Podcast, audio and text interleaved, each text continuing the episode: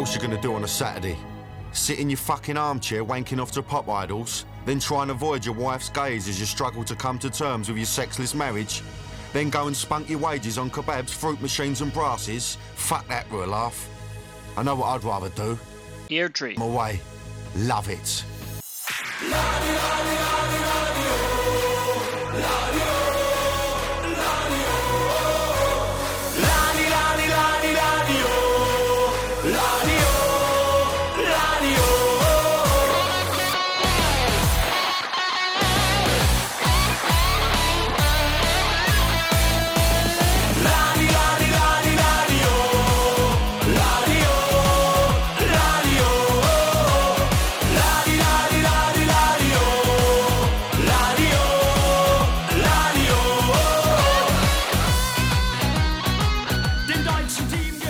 Hello, and welcome to Draw Lose or Draw, a weekly podcast covering all things Partick Thistle.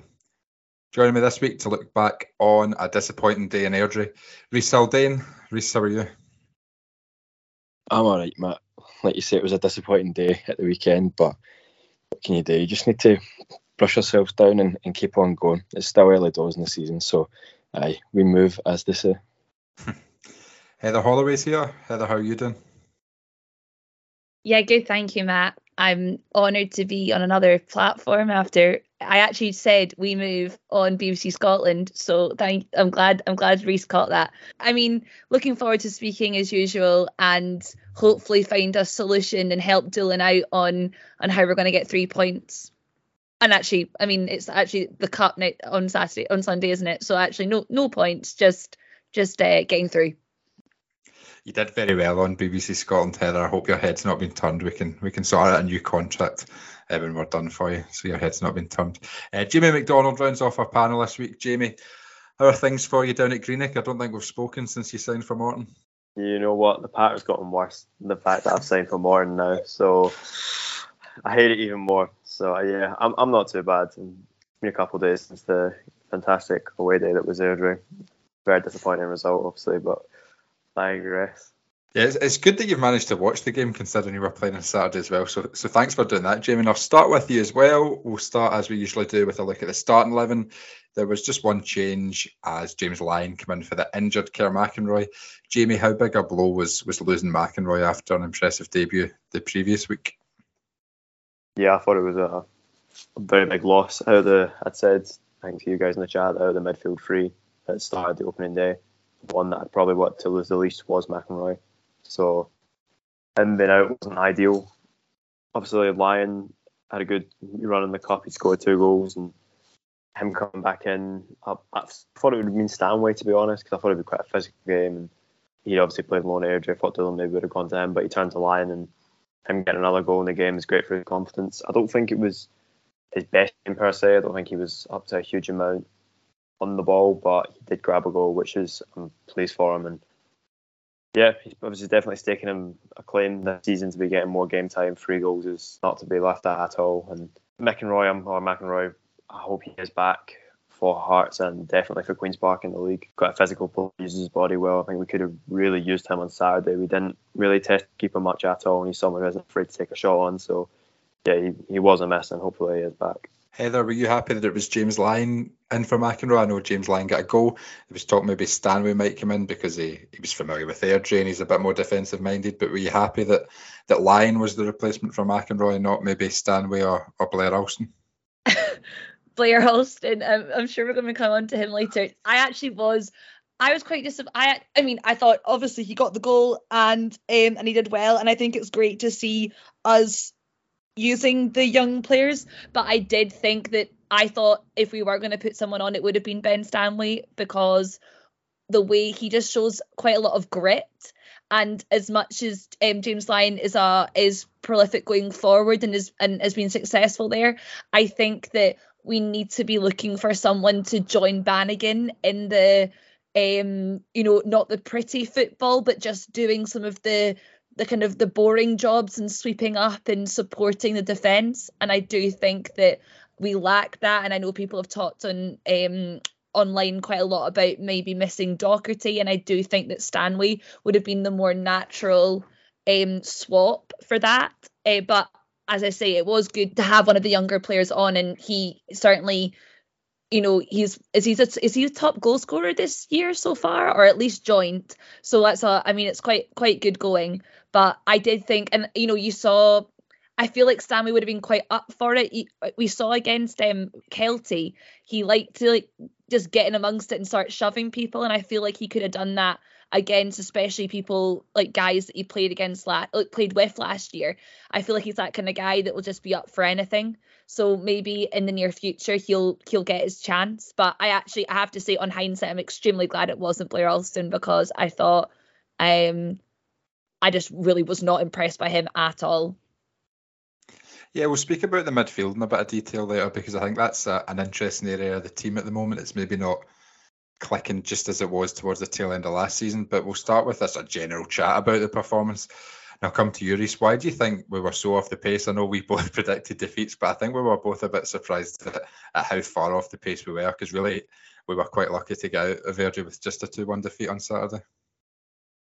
Yeah, it was it was really poor. It was just slow, lackluster, no urgency. The, the full performance was just really bad. And normally, when folk will ask me about oh, how we're Thistle today or what, what about your team at the weekend, that type of thing, normally watching Thistle, you're always like, oh, we're, unlucky, we, we didn't capitalise on our chances, we missed a few sitters when we were on top. The, there could be none of that said for the weekend because it was just it was just pish. It was absolutely pish. There was nothing, genuinely nothing in that game at all. And I don't think sometimes you can hold your hands up and say, you know what Airdrie battered us, but I don't think they necessarily did. I just think that they had more of a control on the game. They didn't have too many chances themselves either, but they just kind of controlled the tempo of the game. They were passing it around the back a lot, and they, they kept a hold of the ball, which credit to them. That's obviously what they set out to do, and it, it, it frustrated us. And I know from watching the game myself from the crowd, like it was frustrating the life out the out, out of our support as well. So you can only imagine that the players felt the same way because it was. I wouldn't even say they were playing it nice, playing football, or like there was one touch passing moving, but they were just they were good at what they were done. It was effective. Um, and I thought they would have actually struggled a wee bit when when Rhys McCabe went off injured. Obviously, being a manager, probably the most technical player in their team, but that they, they carried off. They actually picked up a wee bit when he went off, um, and we fell out of the game at that point because there was a wee period just before half time where if we got a second goal, you might have thought that we went we could have went on and, and held on this time, but it wasn't to be. And obviously, it was just poor. The, the goals that we concede again, like like I said last week, it's absolutely every single week we concede a deflected shot. Now I did, did predict a 2 1 loss with Siri Williams scoring an own goal. I don't know if you want to claim it as an own goal, but the ball definitely ends up in the back of the net off of Wasiri's foot. So, again, another daft deflection, another comical goal that just, as soon as that goes in, you just know what's coming next. This The second goal, Craig Watson, I think his name, has the has the freedom of Airdrie to run down the line, cross the ball in, unmarked at the back post. Just such poor defending. I think watching that go back, we're just crying out for a guy like Charlie Mulgrew just to be standing in the box, clear things that away. I don't know. I just think there's, I don't, I can't put my finger on it if it was an off day or if that's something more deep rooted and it's something we should be worrying about. But I think it was a really bad performance and definitely, in my opinion, it's the worst that I've seen us under Chris Stone. But fingers crossed, it's just a, a bad day all round. And and I, like I say, I think Airdrie might have a, a couple of performances like that this season where they'll frustrate the life out of teams and and they'll grind out results and ultimately it was disappointing to to lose a game like that to Airdrie with sort of the the sort of build up that was coming with it. But I, I did I did expect that performance from Airdrie. I did expect them to go and beat us. Um, albeit I would have liked to see a better showing from us, but it wasn't to be. So, aye, tough one to take. Yeah, I think Charlie Mulgrew might be a name that comes up a bit later on when we talk about if any more signings are required. But before we go on to that, Jamie, I'll come to you. What was your take on the the performance and why we were so disappointing on Saturday? pretty similar to what's already been said. Thought we were largely atrocious in the second half. Thought the first half we weren't great. Airdrie had that shot, which I watched it back. It looked like it was over the line to me. Um, it's kind of hard to tell on the camera sometimes, but it does look like it's over the line. Then they missed that cross as well. They missed a few big, big chances. I can only really remember us having a couple of chances in the first half. Obviously, the goal, Brian Graham's headed from a corner. I think there was like a shot or a cross which Graham like flicked on, which was saved as well. But yeah, we really were not at it on Saturday at all. But we were real lack of urgency, especially after going behind, and we just didn't create enough at all. Really, really struggling to remember any chances we had in the second half. just a very, very frustrating game. Really poor watch. Really didn't turn up at all. Can't really begrudge Airdrie winning that game, to be honest. I'm sure we'll get onto it, but the thing that baffled me a little bit was the substitutions on Saturday were really, really strange. You know, we, we go behind and we bring on a centre back to sit in front of the defence, which was a strange substitution I thought at the time. And then, especially after conceding the second, was, the game was crying out to bring on Adeloye and Wes McDonald. And then straight away I thought, but then Doolan waits like another 10 minutes to make the sub and they don't have a huge amount of time to impact the game. And I thought we really didn't get the ball. I wanted to see Wes McDonald, you know, run at defences, but I thought we didn't get the ball to him much and just kind of resorted to just long ball. And I don't even know what the shape was at the end. It like with CD Williams was bombing up the side and Neilson was playing in midfield, and I, I, really don't, you know, Bannigan looked like he was almost playing as a number 10 at the end, so I really don't know what the shape was at the end. Uh, that was a bit concerning for me because I think that's two weeks running that Doolan's made the wrong changes, and yeah, I, I hate criticising them, but it's just frustrating.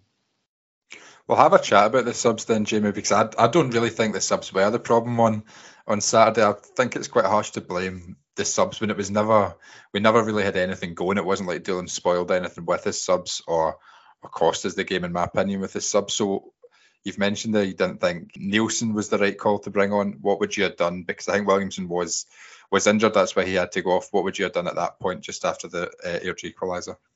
I think that the sub to make there, it's easy for me to say, but I'd probably brought on Stanway for Williamson at that point because I think Williamson going off really did not help the midfield. It's two weeks running as well. I think Williamson's gone off and the midfield's almost fallen apart. Obviously, losing McInroy means we've lost an option midfield, but I think Stanway was probably the choice to make there instead of changing to that strange shape. And I would have brought on, as I said earlier, McDonald and Adeloye a lot earlier. It's, I'm not saying Doolan outright cost us a game with the subs, but I think he definitely made errors with the subs, and we could have potentially gone back into it and scraped away for a draw. I think if Adeloye and McDonald had been brought on earlier, but I guess we won't know. Yeah, I think the, the change in midfield I think needed to happen anyway because I think Airdrie were grown into the game and it looked as though the change was going to happen before Airdrie equalised. The timing of that goal was unfortunate in relation to when Doolan wanted to make the sub. I probably do agree with you that Adeloye and McDonald could have been brought on ten minutes earlier, but again, I don't I don't think they had such a, an amazing impact when they did come on that you could you could really argue that we would have got an equaliser. Um, Heather, I'll bring you in on the substitutions. Do you have any any complaints? I suppose the one uh, I think you're going to say I would probably agree with that maybe we should have seen Ben Stanway over Blair Alston, which I would agree with you for a second. We can have Robert. Any more complaints from you? I think there was a lack of understanding of how our press was working, less than the the subs, but the the the press just seemed wrong. It seemed that Brian Graham was having to cover about three players, and there seemed to constantly be a gap.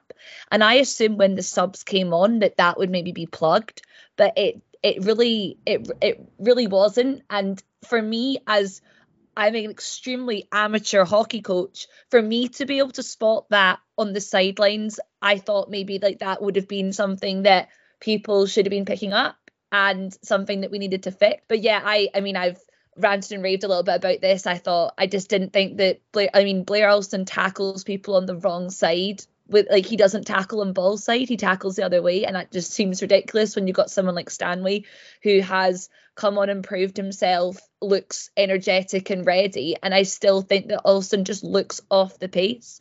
That's not to say that maybe in a few weeks, a month's time, you know, when he's fully in the team and sorted, that he'll come on and make an impact. I, you know, I'm I'm not saying never play him again, but I just think when you've got someone like Stanway waiting and ready on the bench, it just seemed like a strange decision. Also, I agree with Jamie in the sense of I think Neilson was obviously brought on to guard the back essentially, but he just didn't look extremely confident and often just found himself kind of sitting in no man's land.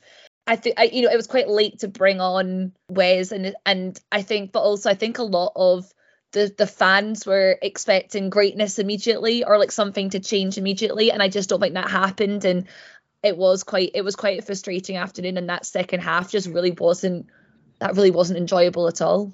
Yeah, I think also maybe the thinking with bringing Neilson on, I think Airdrie were getting a little bit of joy with set pieces and we weren't having much joy at all with the set pieces. So it was maybe just a bit of physicality in, in that regard, which is why he got the nod over, say, Stanway in midfield.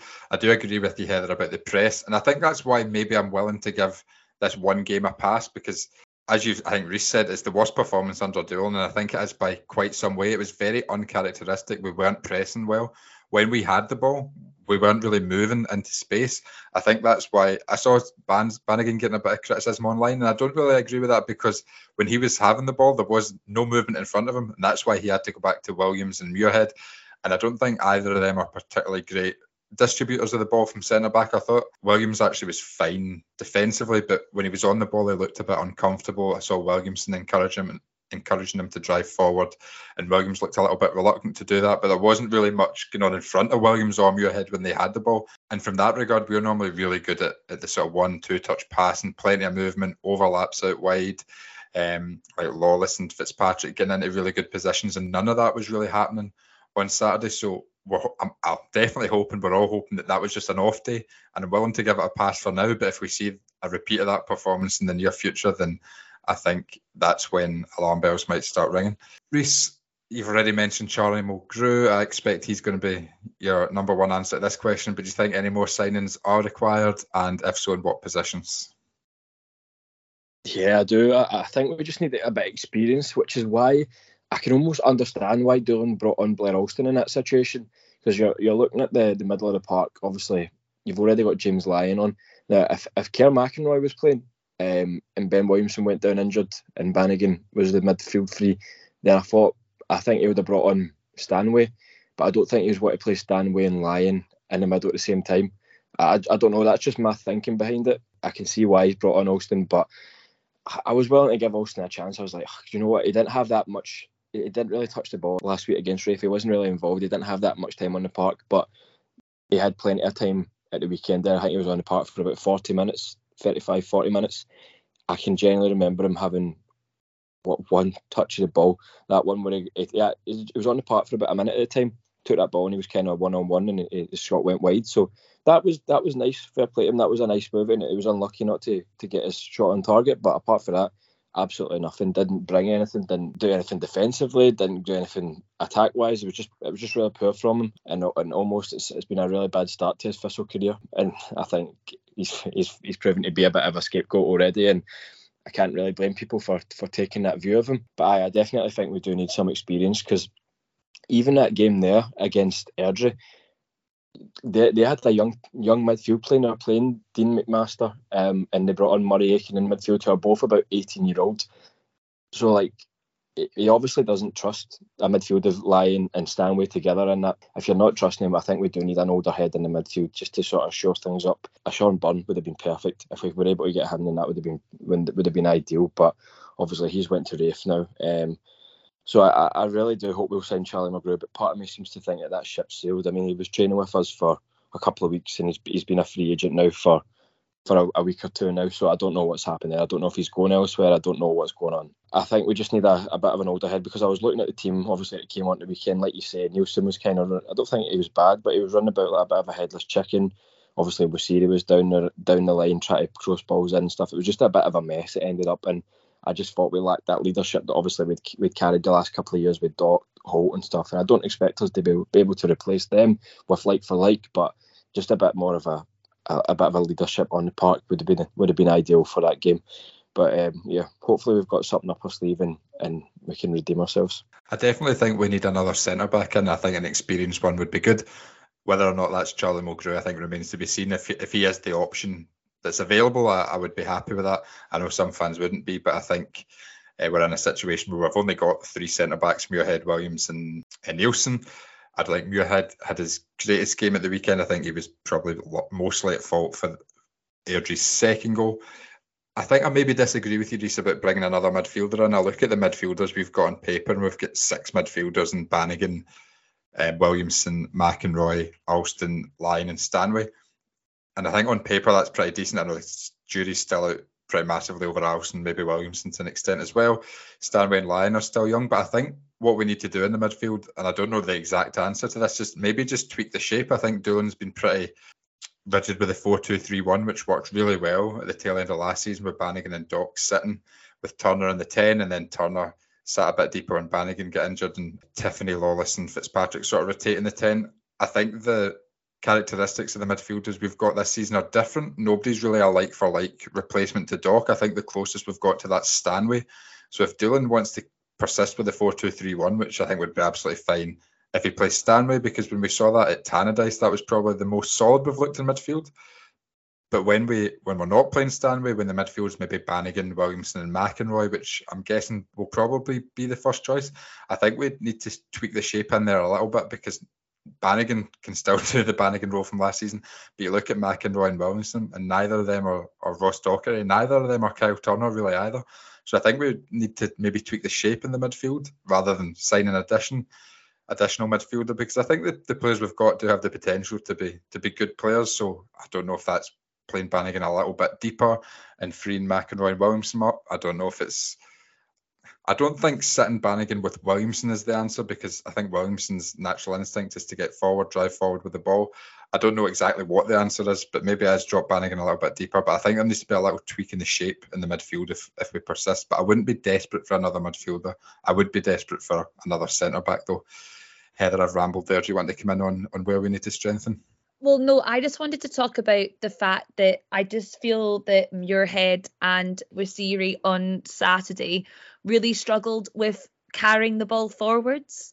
And you could see that um, I think it was was it William uh, Ben Williamson who was really trying to encourage Waz to go forward. I think he really lacked confidence or maybe just hasn't practiced it himself just because maybe he's been in teams before where his only job was to head the ball and clear, you know, pass out wide, where he's come now into a team where the you know the ball's more at his feet and he's been expected to play. But I do think that I agree with Reiss in the sense of we need we potentially need someone who is confident with their feet, and I guess Mulgrew would be that. I just think that Muirhead over the last few years has often been part of a quite a strong pairing. I mean, he is obviously a natural leader, but he maybe hasn't been like the one that's been depended on as much. You know, obviously like with Kevin Holt and him, it was that's quite a strong pairing, but Kevin Holt could kind of drive forward and, and do the fancy stuff. And your head job was just to head the ball. Where I feel is now it's quite a big responsibility on him and potentially lacking a little bit of support there. No, I think that's a really fair take. I think Williams actually looks okay on the ball. I think his problem at the moment is confidence. I don't know if it's maybe he's playing on the left side as a right footer and Doolan's not wanted to move Muirhead over. Um, I think I, I, hope Williams improves when he gets a little bit of confidence because you heard from fans of, of his previous clubs that he did improve game by game. Jamie, do you want to come in? Uh, yeah, one thing I was saying as well, I was thinking this the other day, it's kind of, I know people say it's just like oh, we were saying earlier, the Airdrie game may just be like give it a pass, it might just be one game. But realistically, we've played what, six games now this season competitively, and I think we've only played two, three to push good halves of football, which I'd say was the second half at Tannadice and the first half at home against Raith.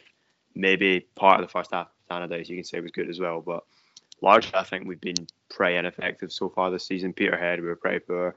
Falkirk at home, maybe decent in spells, but not great. Spartans at home was an awful game of football second half against Raith was poor, and then the full against Airdrie was poor. So I don't think it's something new that we've been struggling in areas this season. I don't think we've looked fantastic. We haven't had a good night yet. Anyway, we've not played well for 90 minutes yet this season, and that is something that is concerning me a bit. And I do agree that Hank Chandler would be a very good signing. I hope we bring him in. Doolan was saying in the Jags on interview, there's only one signing really left. He was like something we've been working on. He was kind of hinting at it, but didn't say so. I'm assuming that is Mulgrew.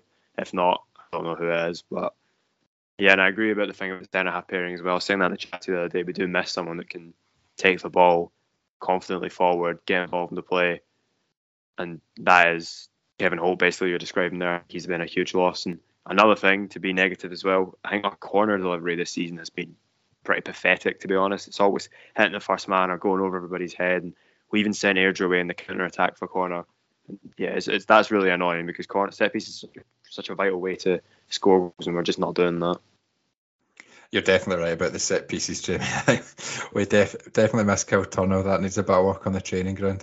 I think what you said about not having a good 90 minutes yet is interesting, and I do agree with you. But we, as you said, we did look good in the first half against Raith. I'd say we looked good really until Jack McMillan went off. I think it's important to remember, and this is also partly our fault as well, but we are still adding to the squad.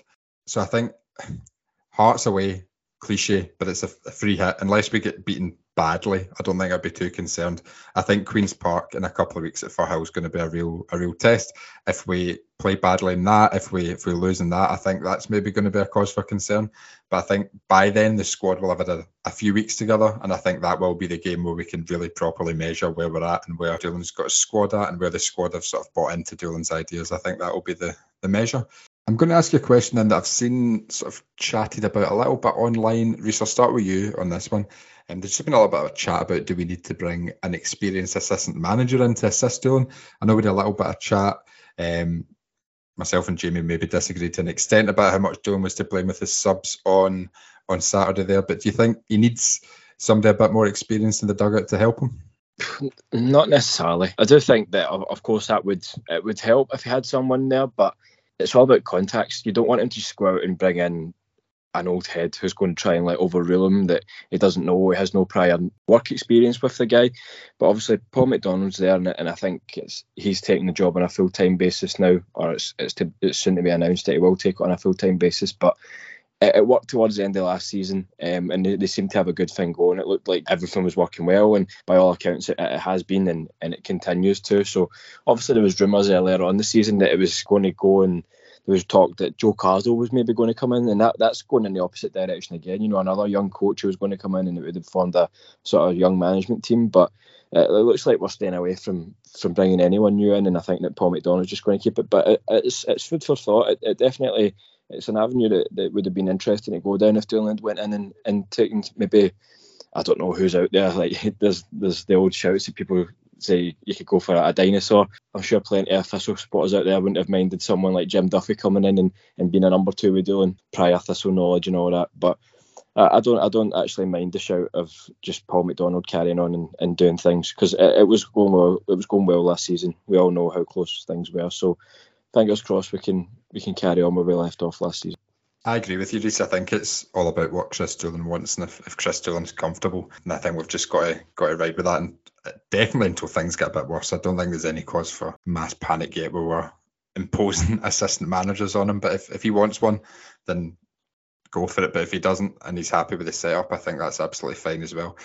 Now, here's Vinny Ferguson and Tom Hosie to give you the lowdown on the Thistle women's emphatic 4 0 win over Dundee United.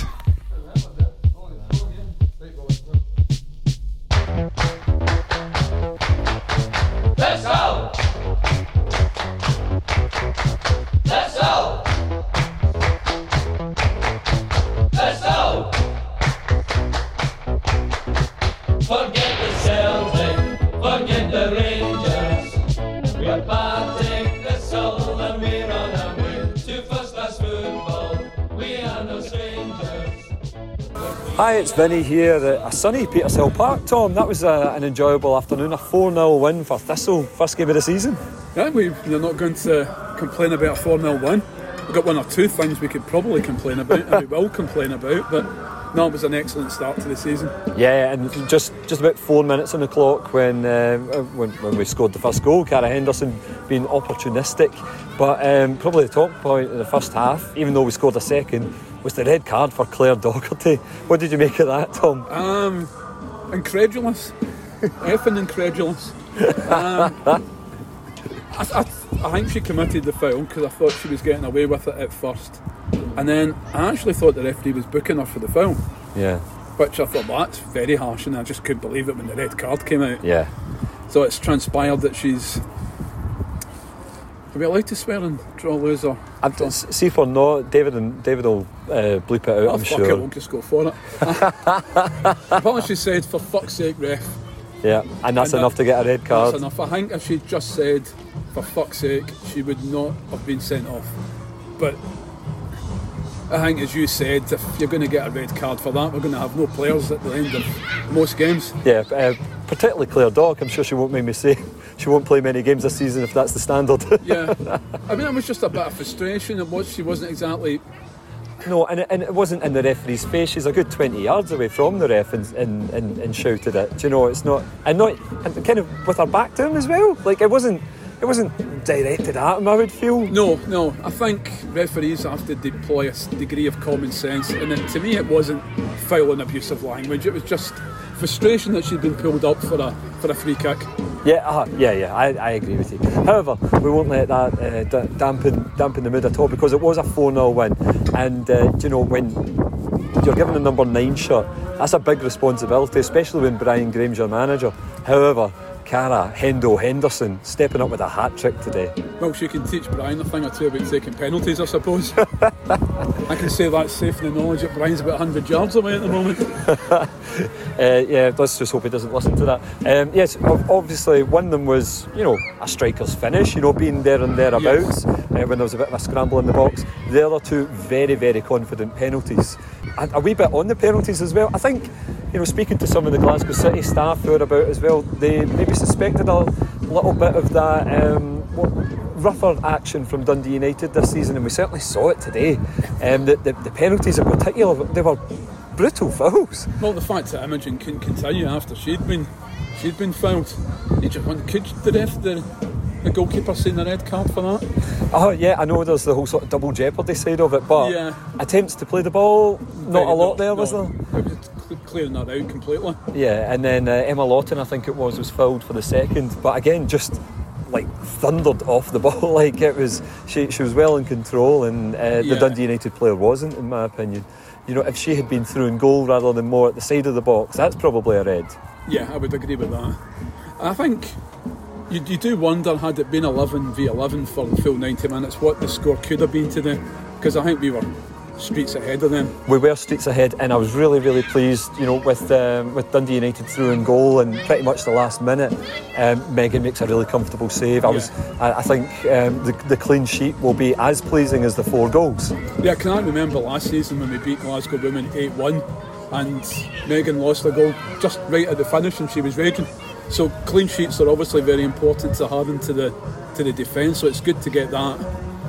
Plus, I think what the sending off it wasn't intended, but allowed Jenna Ferguson to come off the bench. Yeah. And I thought she looks in such a class at the back there. And, you know, you don't want to speak too soon and pile too much pressure on, but you know, she she is a Rangers player. As you know, even from that performance, you're looking at that thinking, are we seeing a future Scotland star? Like she looked so so comfortable on the ball, Yep. and she's what sev- 17? 17 and she her performance belied her, her age. I mean it was a very mature performance at the back. Slotting in in unfortunate circumstances when she hasn't been at the club for that long, I thought was she was exceptional. Yeah, and to, to be subbed on as a centre back is difficult anyway. But like you said, there was a change of shape and everything to go along with it. But very assured on the ball. Yeah. There were times where I wondered if she should have taken a touch, and yeah, she proved me wrong because her second and third touches were, were, were superb, and she played the ball brilliantly out of defence. So yeah, Jen, Jenna Ferguson really impressed today. Out of the new signings, Tom, who else stood out for you? I thought Lucy Sinclair was very good in the first Yeah. half. Very composed. Um, and a very good finish from Rosie McQuillan for the for the second one. She's going to be a really good option for us to have as well. Yeah, I think um, you know last season there were times when we didn't have that many players on the bench on match day. You know there were you know other work commitments and whatnot, but there were injuries and su- suspensions. I'm not sure we'll have that same issue this year. There seems to be real depth in this team now. Oh, there's not a single bench warmer. There's not a player who can't justifiably make a claim to me I should be starting every week. It's going to give Brian a headache as the season goes on, but yeah, it indicates there's strength and depth now. We spoke uh, at the end of last season about that front three of Donaldson, Henderson, and Abby Ferguson. There's a real rotation going on there. You know, Barry Monroe came on for the, the, the last bit of the game, and you know, Cara Henderson just went out wide. I mean, this must be terrifying for defences when you see, you know, we don't have Rachel Donaldson back yet. Lindsay Taylor wasn't playing today; she was she was injured. Megan Robb came on. Barry Monroe. Rosie McQuillan, Cara Henderson, it's, it's uh, quite frightening. Must be a daunting prospect for teams looking at our squad this year. Yeah, I, mean, I think that score puts down a, a marker as well to a lot of sides, especially when they, they, they then realise that we were 10 players for 70 minutes. But canter to a 4 0 win. Yep. We, we were really in complete control. There's at no point did you, or maybe in the immediate aftermath of the red card, you wondered what might happen. But apart from that, you never really in doubt. Yeah, I agree with you. I think Dundee United maybe smelled a little bit of blood just after the red card, but they, they, they were fairly toothless. Nothing really came to fruition for them. Um, I think it's going to be a tough season for them. I think it's going to be a long, hard season for them. Without wanting to be get too far ahead of ourselves, I don't think it's the end of the table that we should necessarily be thinking about. No, no, I, I completely agree with you there as well, Tom. So, a 4 0 win, Petershill in the sunshine. Uh, Glasgow City next week does clash with the men's game through at Tynecastle. I mean, it will lay down a wee bit of a marker if we can put in a performance against Glasgow City. But those aren't the games that we'll be necessarily focusing on this year. Um, we, you know, we want some. Brian said we want something against the big three, um, but.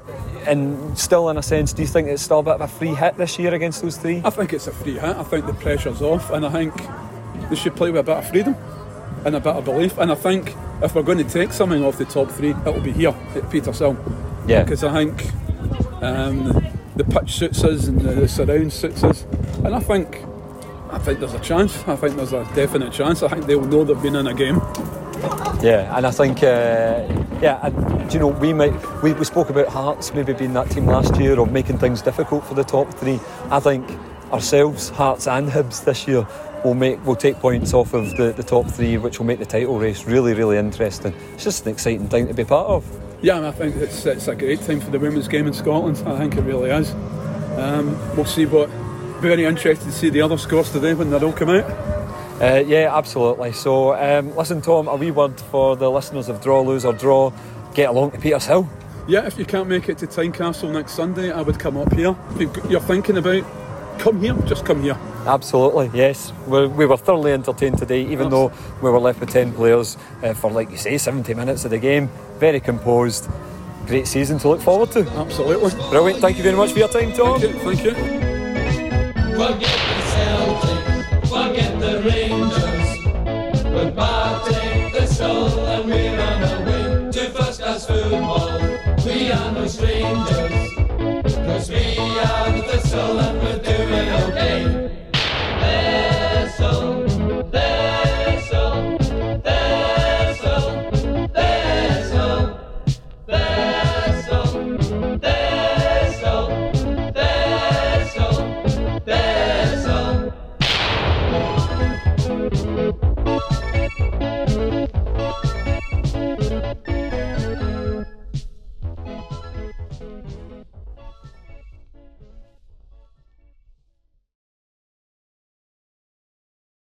Heather, we went to Petershill yesterday and watched the Partick Thistle women's team. I know Tom and Vinny, you've either just heard or you're just about to listen to their in-depth review of that match. But but how enjoyable an afternoon was that for you at, at Petershill?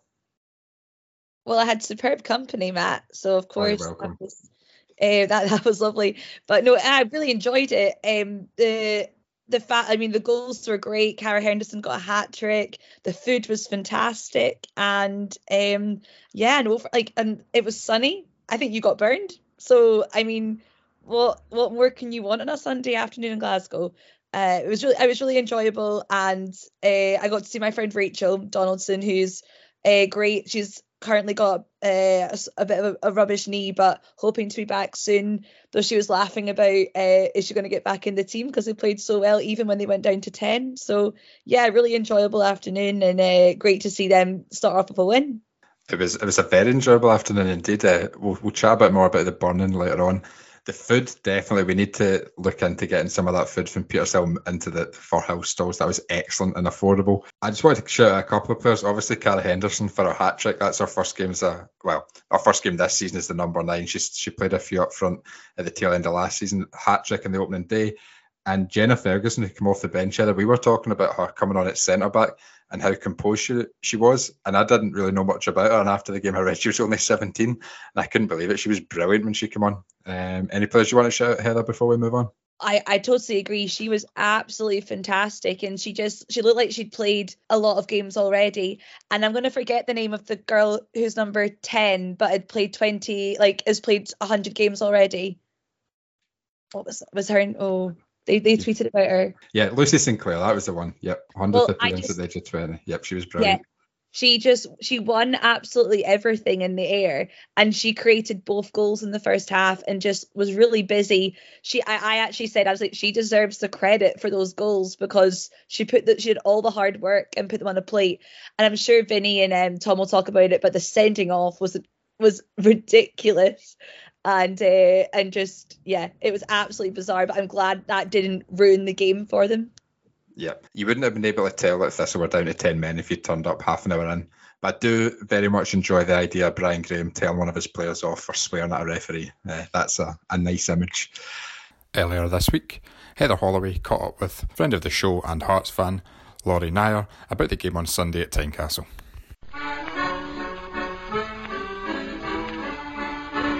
Away up in Gorgie at Tynecastle Park, there's a wee football team that will I make its mark.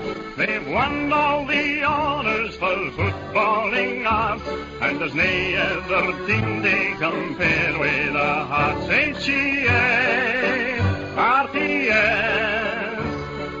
So I'm joined right now by a Hearts fan and one of my very good friends, Lau- Lori Nayar, and we are going to talk a little bit about the game on Sunday, how excited we are. Obviously, we've sp- spoken on the podcast about how excited we are for the day out, but I think Lori will be more excited about the football since her team is probably going to win. But uh, Lori, it's great to have you on and uh, living our dream of doing a, a podcast together. You've been a Hearts fan your whole life. But let's talk about last season. How was last season as a Hearts fan? Well, thank you for having me, Heather, and I'm sure I am going to give the same view as everyone else. Um, see, the thing about Hearts fans is they're never happy. Like we could have came third and we'd be moaning that we didn't do well enough in Europe or we didn't get a cup. So like last season was one of those ones that obviously we didn't do well for what we hoped for. I think everything was going well until Rangers in February and we lost 3 0 and then it sort of derailed from there.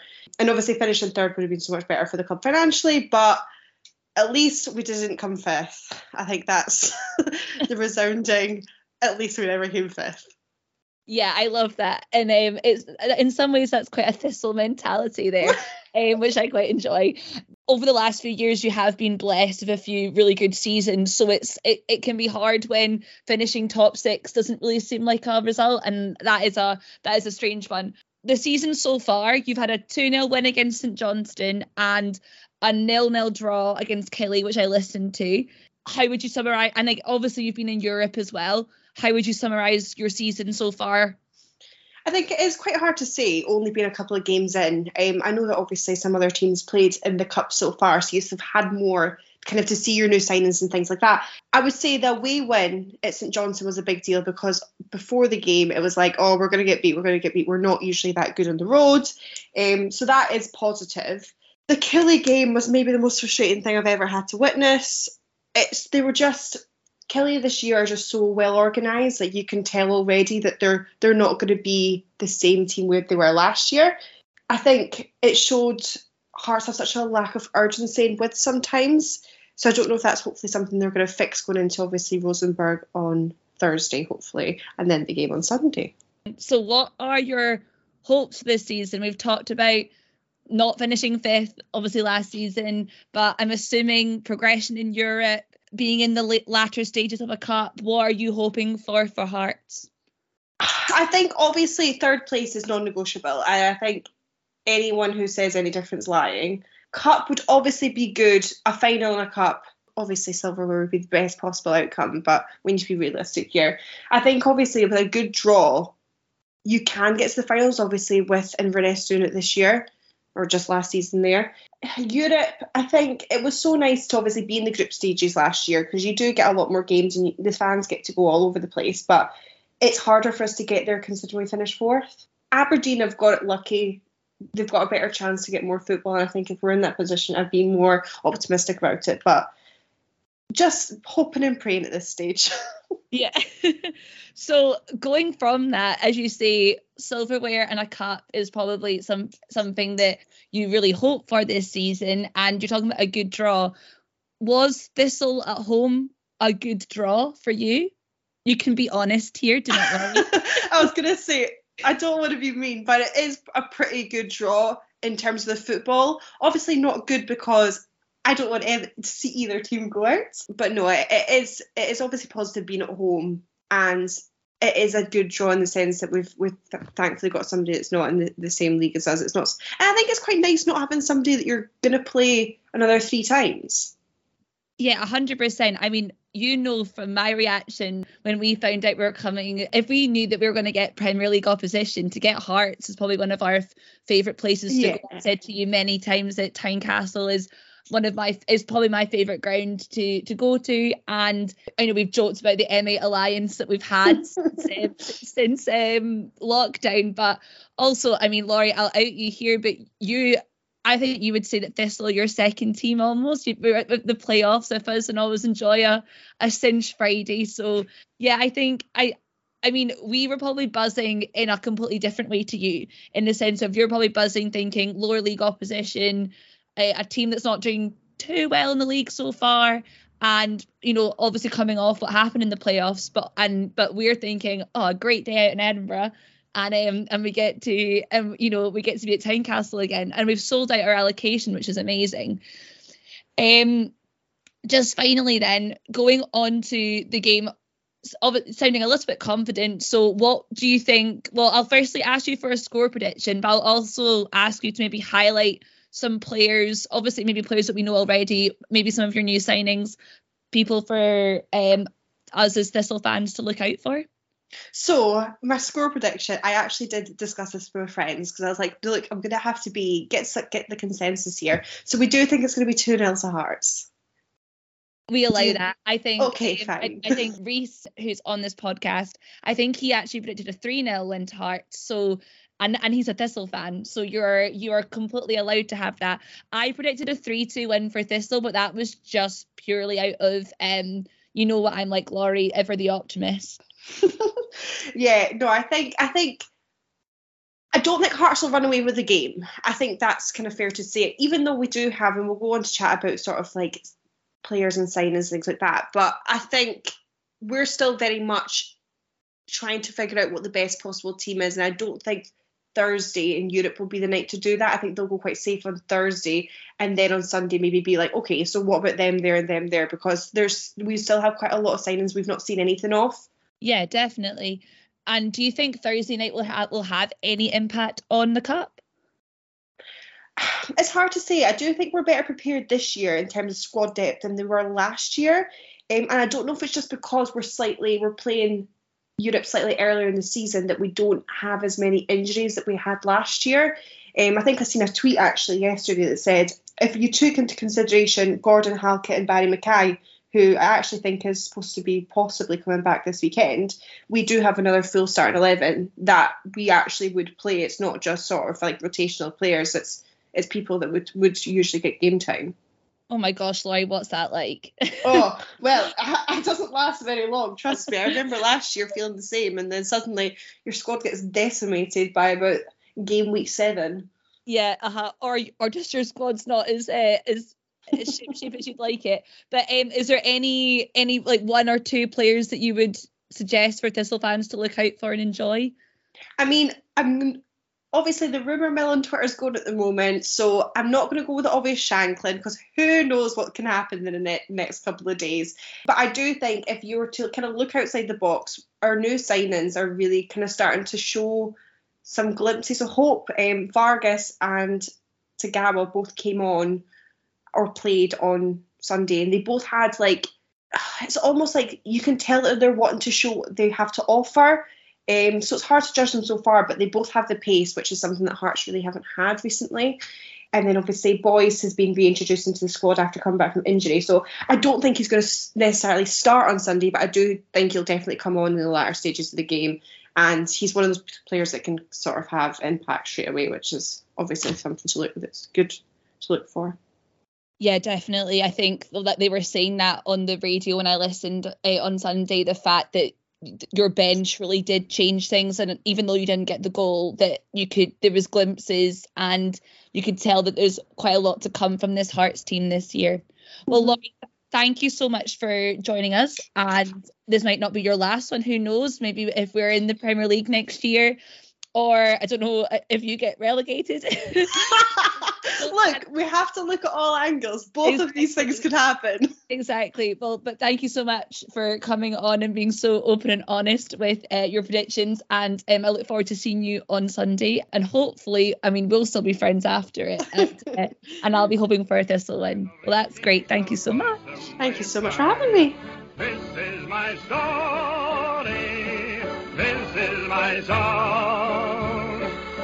Follow the heart and you can go wrong. Some say the Rangers and Celtic are grand. The boys in maroon are the best in the land. We'll move on to talk about the Hearts League Cup game. It's the last 16 of the League Cup. We are travelling to Tynecastle on Sunday. What sort of game are you expecting? Are you expecting many changes for this one? Are you expecting us to sort of line up as I'd say as we did against Raith if, if McInroy's back in? What are you expecting from the game? Obviously, Hearts have got a, a European fixture on Thursday well, as, as well, which is a factor. Yeah, I'm not expecting wholesale changes or anything. I'm not expecting too many at all, really. I think that, well, fingers crossed that he's fit. Um, then I would be expecting Kerr McInroy to come back in, probably in space uh, in place of James Lyon. I know he got his goal, but yeah, it's pretty pretty self-explanatory that McInroy would come back in. Um, but apart from that, it's pretty much keeping things the same.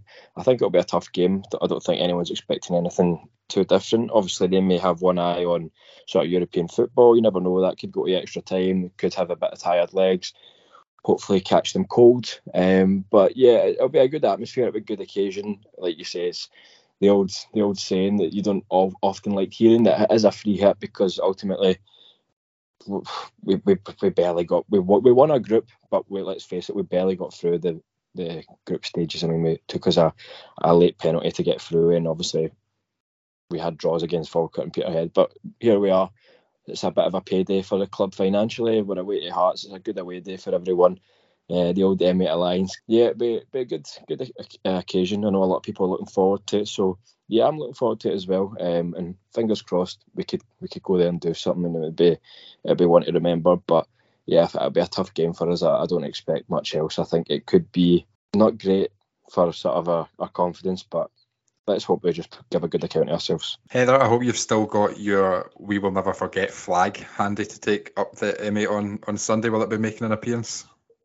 We should make a badge as well, shouldn't we? Since we that, since that is the we are in our badge era at the moment, so we should just be the the M8 Alliance should be going strong there. I mean, I can't. I, we really need to secure the interview with the person who carries that flag on on Sunday. That should be job number one. Reiss, you predicted correctly predicted a 2 1 win for Airdrie on Saturday, and you've closed the gap to one at the top of the league. I, I picked up a point as well, predicting 1 0. Do you want to kick us off for a prediction for Hearts on Sunday? Um, I'm going to. It's been a, it's been a tough start in the predictions table. I'll tell you that, and I'm going to predict another Thistle defeat. This time, I'm going to say three 0 Hearts. It might actually not be here come the weekend, but um, if the rumours are to be true, but I think I'll say a Lawrence Shankland double and a three 0 Hearts one. Heather, a prediction from you? I think it's going to be a tough. I think it is going to be a tough day at the office. I listened to the Hearts game on Sunday. They were playing Killie. It was a nil-nil draw. Killie actually sounded like on BBC Sportsound that they were that Killie were the better team or had the more chances. But when you just when you look at Hearts on paper, um, they they are they've they've got so much going forward. You know, the Boyce is fantastic. They've got some great new signings. Frankie Kent, my friend who's a Hearts fan's been saying just he wins absolutely everything in the air, and that just sounds like we've got no chance at all. But of course, we'll be backing a Thistle win, and we'll go for the opposite of what happened at um, Ibrox, and I'm going to go for a three-two Thistle win at Tynecastle. Wow. Wow. Are you going to commit to any goal scorers? Are you going to laugh at me when I commit to a goal scorer? That depends what goal scorers you choose. No, uh, let's say Ben Stanway is going to score because he's going to get a start, maybe. And um, oh, Brian Graham will turn up, and Wasiri Williams can get on the team sheet too, maybe on both sides. I would like that. Uh, I'm not going to be as optimistic as you, Heather. I'm going to join Reiss predicting a defeat. Not as heavy a defeat as Reiss. I think Hearts might be a little bit tired after the European exploits on Thursday night. I'm going to go 2 1. I think we'll get in the score sheet. I think it'll be a, a quite a tight game. We do normally historically turn up performance wise in the cup games against the bigger teams. Maybe not results wise. Maybe we are due a, a, a cup shock against a, a team above us in the league, but I just can't see it at the moment at this stage of the season. I'll go 2 1 Hearts. I'd say for a prediction for the Hearts game, it's a funny one because I feel it can go either one or two ways. Either go there and we get absolutely torn apart, or it's I'd say in classic Thistle style, you're on a bad run and you go to a tough away game in the cup and put on a good performance. It's a tight game, but you just miss out. So I'm going to go with the second option and say we lose 3 2. We will move on and we will finish with Partridge Thistle. Now, on Sunday, I was meant to be playing golf with my father in law. Made a decision based on the weather forecast that I was not going to do that. I was going to go to Petershill and watch the, the women's game instead. Uh, th- this is not a slight on my father-in-law. He's a great guy. He came to Airdrie away on Saturday. That was his first away game. Uh, he said he had a great time. So you know, good liar as well. Um, but I ended up with a sunburn at Petershill after calling off a golf day because of suspected rain and thunderstorms. So the Partridge question this week is: When have you had to explain yourself? Heather, do you want to go for it? Yeah, of course. Um, when I've had to explain myself, the one I thought of was when I was in primary six. We were on activities week, so like we went away from our and stayed away from our families for a week, and the fire alarm went off at six o'clock in the morning, and we all were like really shocked by it and everything. We are down like in our pajamas. People didn't have shoes on, going over rocks. It was you know quite an emotional experience. And it turns out, and, you know, and then um, our head teacher was like, "Oh, and it came from this room, and it was the room that myself and two of my friends were in." And uh, we had to explain ourselves because we'd had like a deodorant fight and didn't really realize that would set off the fire alarm. So that was probably like one of the ones I remember having to, you know, like having to like explain that in front of like your head teacher, all your teachers, and your whole year group that you were that you were doing that at six o'clock in the morning. Yeah, not not not a great one. It's also a great now I am a teacher of primary six. It's something that I can use. It's like the classic like I know someone who's split their head open on um when they've you know swung on their chair and fallen over. It's one of those ones you can use. So yeah. Reiss, I know Jamie wanted an alternative Partridge Thistle question this week, but do you have do you have any answer to this one before we move on to, to Jamie's question? Well, I've I've got something along the same lines. It's not explaining myself, so to speak, but I've been I've been in explanation talks for the past couple of weeks, about a week or two, trying to explain something to my girlfriend, right? And at, at the the risk of almost mansplaining, but it's to do with a kit clash. So we were out for dinner a couple of weeks ago when the Arbroath Dundee United game was on, and I just been uh, I flicked the game on my phone on BBC iPlayer, and the first thing that I said was, "That's a kit clash. Like, why why are Dundee United wearing a green kit and Arbroath are wearing their home kit, obviously?" And it's no. See to see to be honest, right? I'm a bit colourblind. I don't know on the Richter scale of colourblind. I, I'm not that bad, but certain colours. So I was like, "Oh, that's a kit clash," and she's like, "How is that a kit clash?" So I had to go through the whole rigmarole of explaining what a kit clash was, and she's going, well, it's not a kit clash because they're not the same colour. So I, I I'm still been fighting my case to this day because she keeps bringing it up and she's like mentioning it to my pals whenever we see our pals. She's like, oh, he's saying this is a kit clash, and I'm having to fight my case. And honestly, see see the the, the amount of grief that this kit clash is giving me. So I that's one time that I'm still fighting my case to this day that I'm still trying to explain myself that something's a clash. Um, I had to pull up go onto Twitter, type in the word kit clash, show that people were talking about it, the exact same game and stuff as well. But honestly, she's not having it at all, and she's still giving me grief to it for this day, till this day. Uh, there's plenty of good Twitter accounts dedicated to, to kit clashes. I think even uh, that this podcast own David Forrest was was on the case of uh, I can't remember what team on match of the day for for a bad kit clash. I think it might have been Man City at Burnley actually, but yeah, that is a, a hot topic. Jamie, you requested your own Partridge Thistle question this week, so we have a backup, uh, and it's courtesy of Heather. So we're going to come back to Heather for her answer as well. What should you be able to do but can't? My answer for the when you had to explain yourself was I think it was primary four. We went on a trip to the Falkirk Wheel. It was a really exciting trip. Everyone couldn't wait, obviously. And um, when we were on it, me and my friends like almost like air tennis with like an empty Irn-Bru can, and then we ended up like throwing the window somehow like into the actual Falkirk Wheel stream when we were on like the boat thing going around. One of the security people came in and was like, "Someone's throwing an Irn-Bru can out the window. You're going to own up now, or we're going to check the CCTV." And uh, we ended up having to explain to the teacher how it happened, but they didn't believe us, and they said they checked the CCTV. And I think they're just making this up. This isn't what happened. They said that we had lobbed it out the window deliberately, and that was what reminded me of. And the thing that I can't do for the other question is I don't know why, but I cannot sit with my legs crossed. I just can't do it. it it's, honestly, it sounds ridiculous, but if you see me attempting to do it, you, you'll understand what I mean. I, my legs just won't do it. Like physically or like mentally, you can't do it. Like, can you not fit? physically, I can't physically do it. I used to be able to do it when I was a little kid, obviously, because you had to like sit in school assemblies with your legs in a basket, as they call it. I just can't do it now. Like it's so uncomfortable trying to do it, and I can't, I can't get it like to look normal. Even when I try to do it, it just, it's painful and it looks stupid. So I just avoid doing it at all costs. Well, I was already looking forward to the next pod night out for the the return of Scouse Jamie, who sadly um, not made an appearance in the podcast this season, despite pleas from all panelists. I'm now very much looking forward to six pints in, you trying to cross your legs. Uh, that will be incredible content. Uh, Heather, thank you for this question. What should you be able to do but can't? I can't ride a bike. and that's just it. I've never I never learned to cycle when I was younger and it's something that haunts me to this day. Uh, that people just think it's the most hilarious, silly thing about me. Though my friends recent one of my best friends recently was um she went and told lots of people that I couldn't swim because and then and then when I questioned her, she's like, we said something, and then oh no, Heather can't come, she can't swim. I was like, what do you mean? And she was like, oh sorry, I just got confused about which like normal thing, like what which normal thing you can't do. So yeah, so I just in case anyone's heard the rumor, I definitely can swim, but yeah, I, I don't I don't own a bike and there's no cycling going on here. Reiss, do you want to come in before before we wrap up? Anything? anything to offer I've you? Gave you a this week. I, I, I can't do a doubler. I've not got it in my locker. not got that XP yet.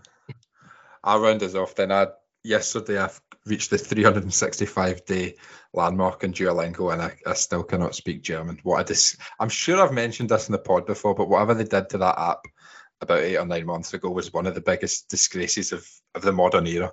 And uh, me and my fellow Duolingoers, we're still seeking justice for what they did, uh, and we will get it at some point. But no, I've been doing that for a year. What- what still can't speak made? German. They basically changed like the, the learning path. So you used to be able to like pick your pick what subject you wanted to learn about. Now it's just this like one chain of things that didn't really take into account what he'd already learned. And it's just like basically completely random and meaningless sentences. I mean, most of it was like meaningless anyway, but at least there was some sort of structure to, oh, today you're doing restaurants, today you're doing shopping. Now it's just like a big line of stuff that's all sort of mixed and you can't choose to skip any without doing it all. It's crap. You used to be able to do it. Yeah, I, I've got it. I've got it, but I've only had it for like four months, so I used to be. the golden Bas- days. Aye, so you see how it used to be a path?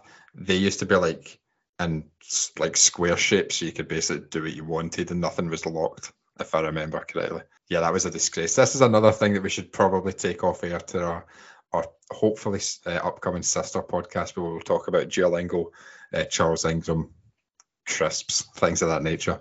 But if you've made it this far into the podcast, again, thank you. I can't believe we didn't speak about Speed. Oh, like, what an ejection, man. I've never seen him so angry as he was last night. Uh, dis- disappointing to have to wake up at seven. I only watched the front nine. Woke up this morning at seven, dropped my work laptop downstairs, reheated a Chinese, got got settled in, and he's hooking drives into the water and chunking irons out to fuck knows where. It was, it was tough because he was putting well yesterday as well. Anyway, David's definitely not listening to this, so that won't go in. But uh, that was that was tough to see. Yeah, it was gutting. Not not not a good day at the office. No. Anyway, we like the Masters next year is the one. He's going to win it by six.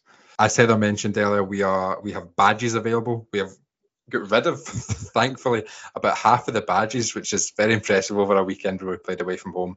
And the women's fixture, we've yet to sell them. At, uh, not sell them; they're free. Give them away at Firhill. We'll be giving them away again at Tynecastle on Sunday. They will also send them out to you if you want one. So if you want one sent out to you, get in touch. They'll be available at Tynecastle, and if there's any left, they'll be available at Firhill the following week. But in the meantime, thank you for listening and stay safe. We will be back next week to look back on the Hearts tie and to preview Queen's Park at home.